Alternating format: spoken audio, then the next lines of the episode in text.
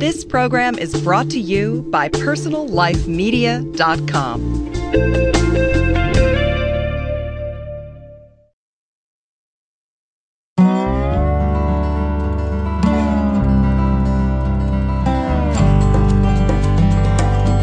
Hi, and welcome to Green Talk, a podcast series from greenlivingideas.com.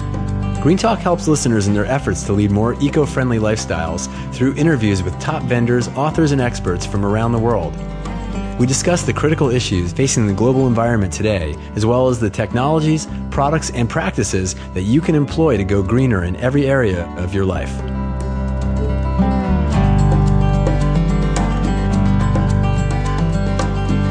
Hi, everyone. Thanks for listening in today on Green Living Ideas Green Talk Radio. This is Sean Daily, and today I have with me as my guest Mark Sweiger, who is the owner of DAX Stores. Mark, welcome to the program. Thank you. So, the reason we wanted to have you guys on the program today is we understand that you are in the uh, industry of, well, you're selling, uh, among other things, things like organic uh, bedding and, and sheets and things like that. And the topic of you know living in a healthy home comes up quite a bit, and certainly where we sleep is a big part of that. Um, yes. So I'd be curious to hear a little bit. I also understand you and I have some things in common in terms of our backgrounds, uh, dealing with technology and sort of making a transition over to you know the lifestyles of health and sustainability industry. So uh, why don't why don't you tell us a little bit about your background? Okay. Um, yeah, I, I uh, come from a high tech background. Um, worked on um, very large databases for um, IBM for uh, 20 years, really, and uh, and I also um, worked on uh, web initiatives um, uh, that grew out of that, you know, in the 90s, and uh, so I had learned a lot of that technology, but I wanted to um, eventually break away from that and um, do something that would be, you know, uh, maybe something that I could look back proudly on, you know, at the end of my life that I that I had accomplished something that maybe would, you know, help the world a little more than than than building large databases for big corporations. right. And so anyway, I decided to start DAX stores.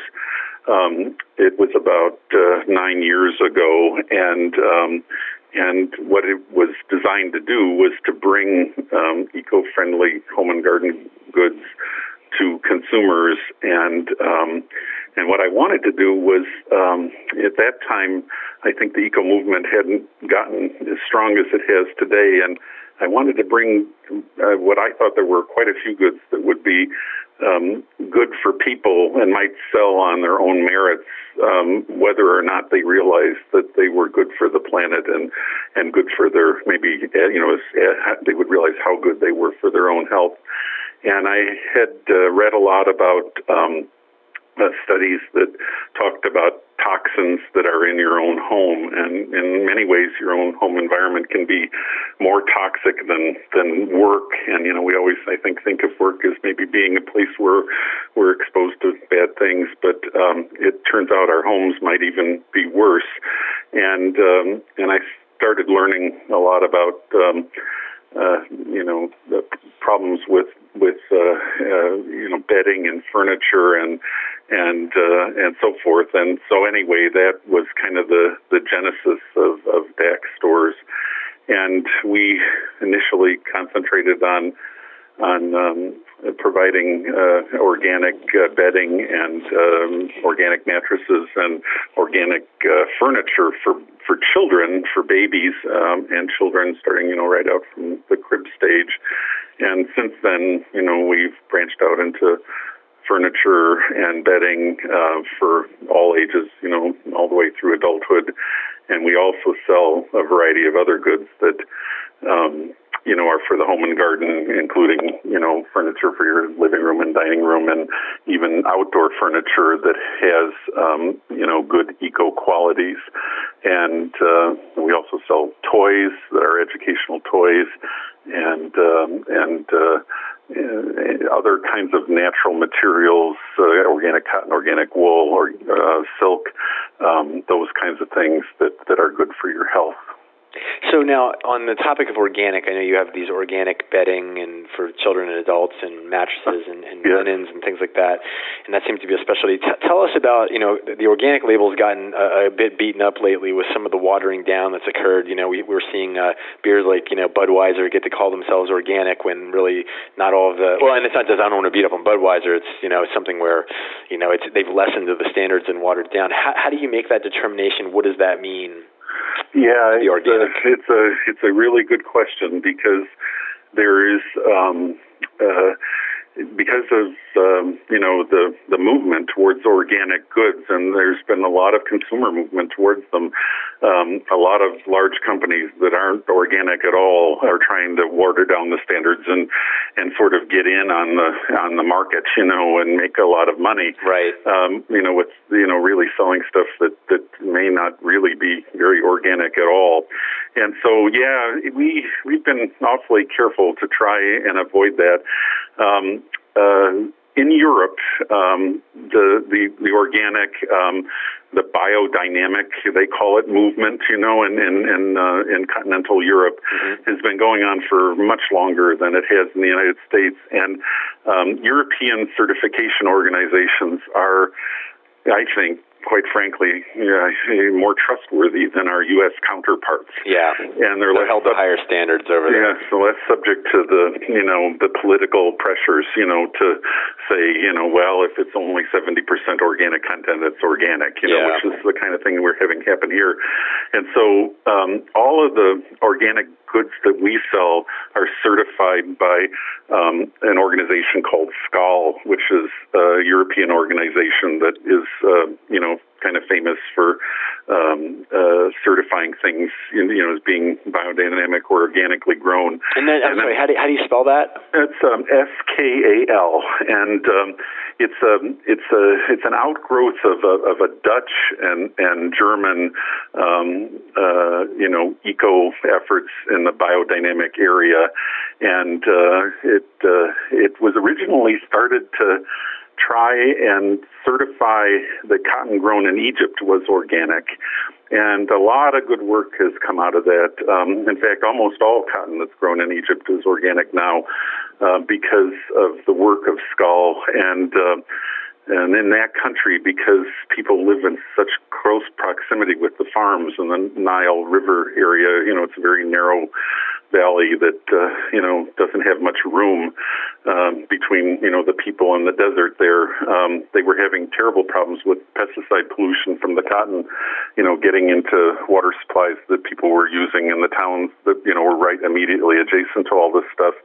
And in Germany, um, especially, um, the biodynamic movement kind of moved uh, from there into Egypt, and uh, you know, which was the source of the cotton that they used to make you know German clothing and bedding and whatnot. And um, anyway, um, uh, what was discovered that is that you know by using organic methods of pest control, you know, using um, uh, beneficial insects and uh, you know the right way of managing uh, how fields are tended and stuff like that, that um, you know cotton could be grown organically, yields were as good or better than they were without the chemicals. And uh, you know, the, in the end, the Egyptian government just decreed that all cotton had to be grown organically. You know, using these biodynamic methods. Uh, you know, that were you know, kind of Just spearheaded on by to. the Germans. Yeah, Yeah. and uh, and to this day, you know, that's that's happened. It's been one of the great success stories here in this country um, you know, our cotton fields are, you know, remote from our metropolitan areas, and um, you know, I don't think that there was, um, you know, the, the, the consequences of, of the use of all these pesticides hasn't been as, as um, directly visible as it was in Egypt. I see. I see. Yeah. So, uh, and I'm curious too. I know you've written an article uh, called. This is a great title. Why your mattress may be killing you. Oh yeah. Can you talk to us about organic mattresses and I really have a couple questions. I want, I'd like to hear the answer to why why our mattresses may be killing us, and also talking a little bit about non-organic mattresses and are there are there benefits there with the you know I know there's chem, there's flame retardants and chemicals which are have obviously a purpose but also potentially a danger. So can you talk to some of that? Sure. Yeah. Yeah. It's um, I don't know. It's all well-meaning. You know, um, a lot of these things that we've gotten ourselves into uh, have been, uh, you know, kind of natural reactions to, you know, what I think a lot of people you know, working in these areas have, have meant well. And I, I think it's important to realize that because I, I don't think that necessarily, you know, this is some sort of evil conspiracy. All part of it, I think, is, but, but it's just, it's interesting how good people can come up with a bad solution. And, um, what happened with, um, the, you know, betting was this, well, around the World War II, the petrochemical industry really came into its own. We discovered, you know, how to use petroleum as a substitute for natural rubber, for example, for you know natural latex foam. And um, you know, uh, in general, foams that are made out of polyurethane became you know, prevalent in everything. I mean, if you look inside any bed or inside any sofa or any you know, upholstered chair, you'll just find it. It's just everywhere, and it's cheap to make, and it's um, it's uh, you know made out of petrochemicals. And one of the side effects of making you know you know uh, batting material, you know, cushioning material out of um, petrochemicals is that it burns furiously when lit, and um, and firefighters. I've talked to some firefighters about this um, they say they call um, mattresses liquid gasoline because wow. they go up in flames and and just burn furiously when ignited and uh, firefighters are extremely afraid of mattresses and sofas and stuff like that huh. in fires because they can just cause uh, you know a tremendous kind of firestorm that sucks all the oxygen out of a room and you know can kill firefighters and, and from the heat and so forth and so, as a response to that, um, uh, in the 70s, the uh, U.S. government um, started adding fire retardants to polyurethane foam, and they're called uh, PDP, PDBEs, and they're similar to the PCBs, which you may remember were banned and were used in things like uh, electrical transformers and stuff like that, right. um, and were used kind of for the same reasons that they treated the oil in the transformers so that you know if if if the transformer caught fire it wouldn't just turn into a gigantic fireball. You know it'd explode but it wouldn't you know go any further than that. And so the PDBEs got added to the polyurethane foam and um you know the idea was to prevent fire deaths. And you know that the trouble is the PDBs build up in human body fat, just like PCBs did. And um, and for a while it was bad, but maybe not so bad. But in um, the 90s, uh, the standards for fire retardancy were raised, and so the amount of um, PDBs that went in were pretty much quintupled, and and so you know the the amount of PDBs that we find in and even in plastics like keyboards and stuff like that, you know, that we use on our computers, it just went up, went through the roof, and it started showing up in women's breast milk and um, and really, you know, this is all relatively recent. Nobody knows what the end result of all this is going to be. The Europeans, you know, again being ahead, they banned PDBEs in 1998, if I recall correctly. I think that's right. Um, and uh, you know, for the reasons you know, the, this buildup was observed in breast milk, and there was linkages to cancer, and they just banned the whole set of chemicals entirely from the European arena. But we, of course, didn't do it. Why didn't we do it?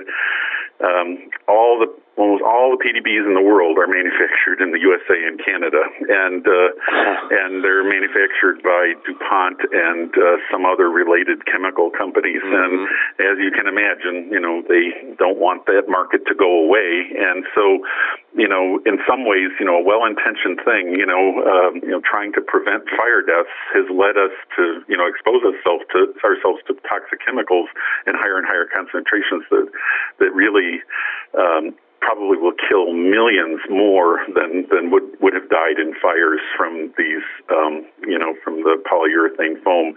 So it's kind of like a you know hey, what what do you do? You know I mean I don't want anyone to die in fires, but I don't want anyone to die of cancer either. Right. And so it's kind of a, a terrible um, you know choice, a terrible dilemma.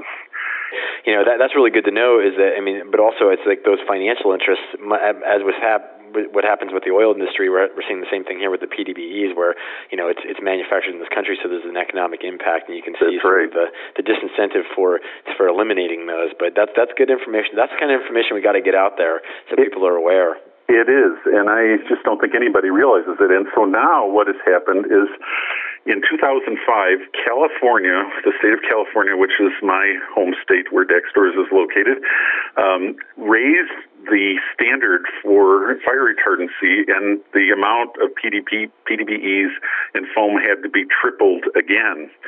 So, you know, we're already up to, you know, 15 times more than we started out with, you know, back in the 70s.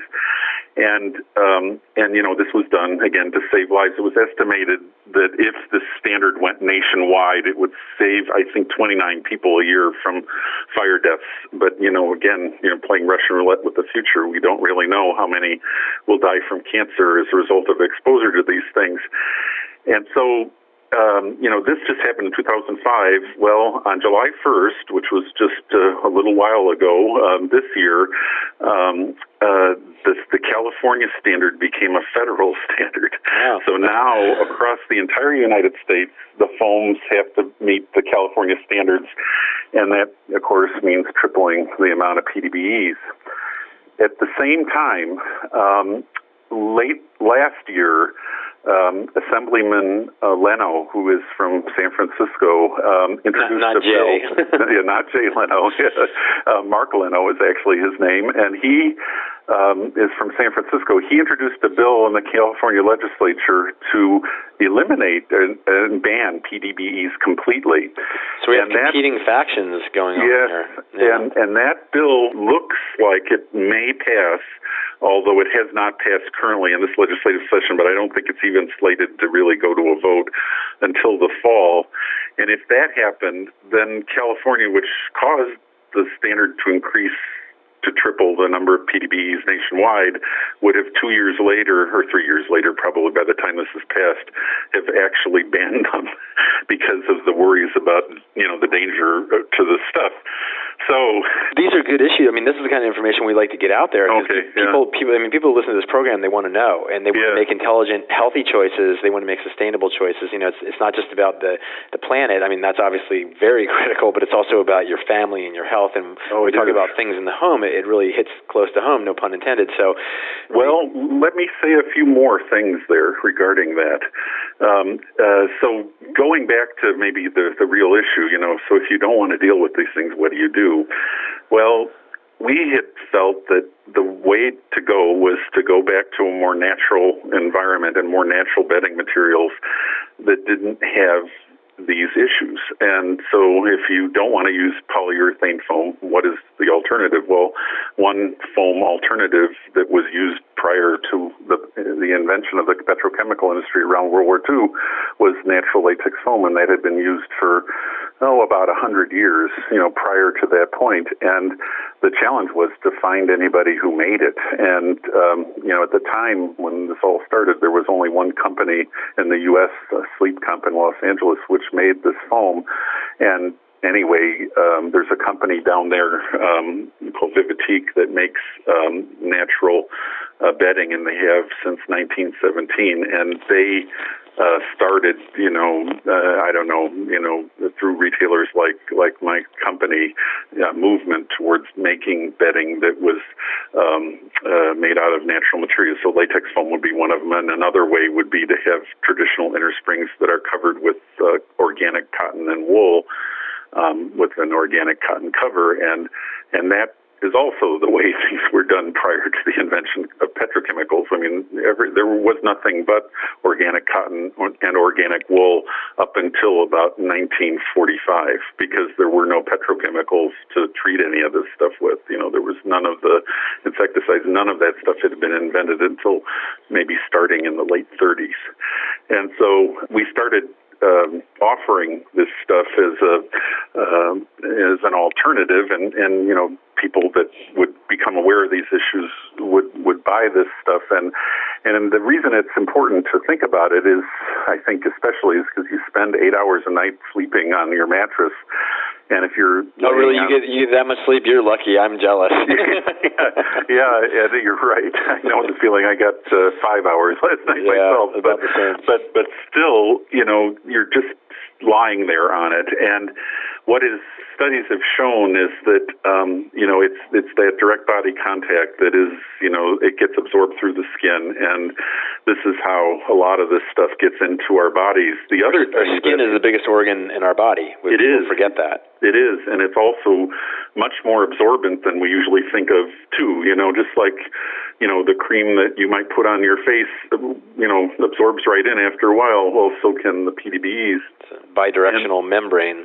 Exactly, and and so um, and then another thing that was discovered was that polyurethane foam breaks down. I think everybody kind of knows this. Um, you know, you see the old couch sitting by the highway that's been, you know, in the Mojave Desert for the last 10 years, and the foam is all kind of pitted and, and gone away. Uh-huh. And what happens is the foam breaks down, and, you know, I'm sure we've all wondered what is that dust under the bed, right?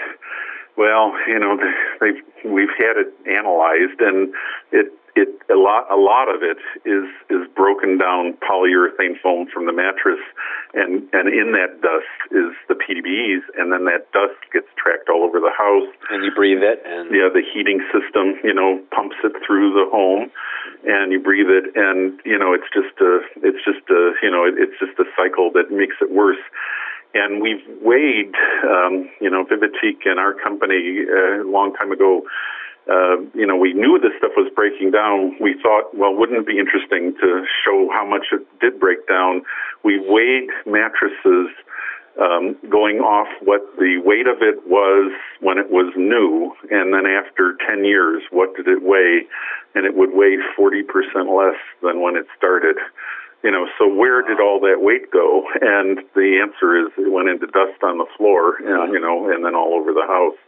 And so anyway, all that stuff is not good. And, you know, if you're going to have dust, it's better to have natural dust than to have then, you yeah. know petrochemical, petrochemical dust, laden dust. To, to to be sure. Well, so just a, so as a wrap up question, we're almost uh, about out of time here. I sure. to. What would you say? What, what's the advice that you would give our listeners who are looking to make the right choice here? I mean, obviously, uh, you know, your website DAXstores.com sells these products, but just in general, what, what are what, what are the things to look for and the right decisions to make to achieve sort of maximum uh, healthiness and sustainability, but also you know protect your family in terms of flame retardation and things like that. Yeah, well, um, in in the mattress arena, um, you you want to look at either uh, natural latex mattresses or ones that are have inner springs that are made with um, you know organic cotton and and wool batting, and the wool uh, batting will usually be used in both cases, um, and uh,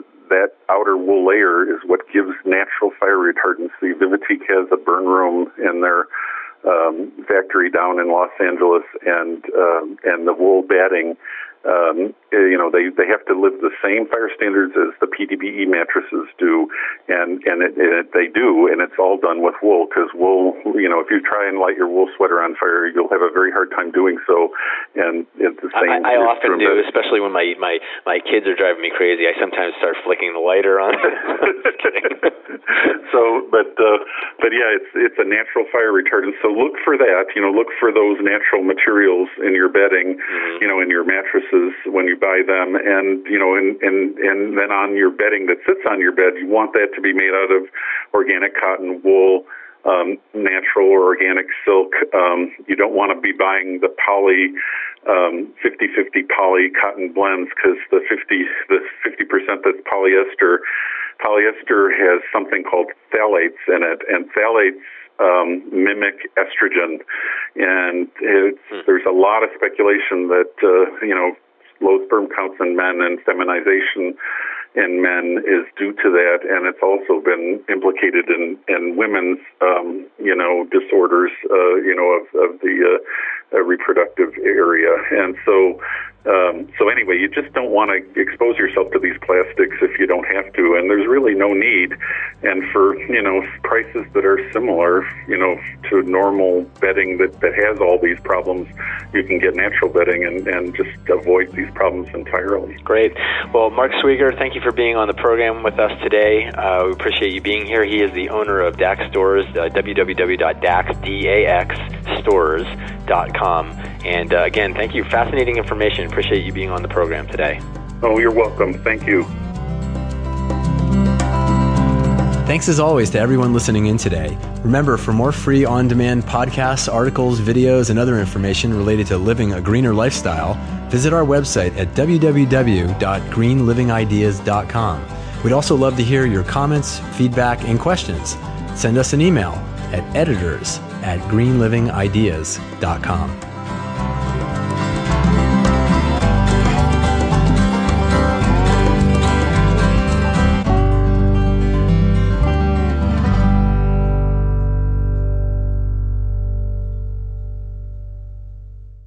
Find more great shows like this on personallifemedia.com.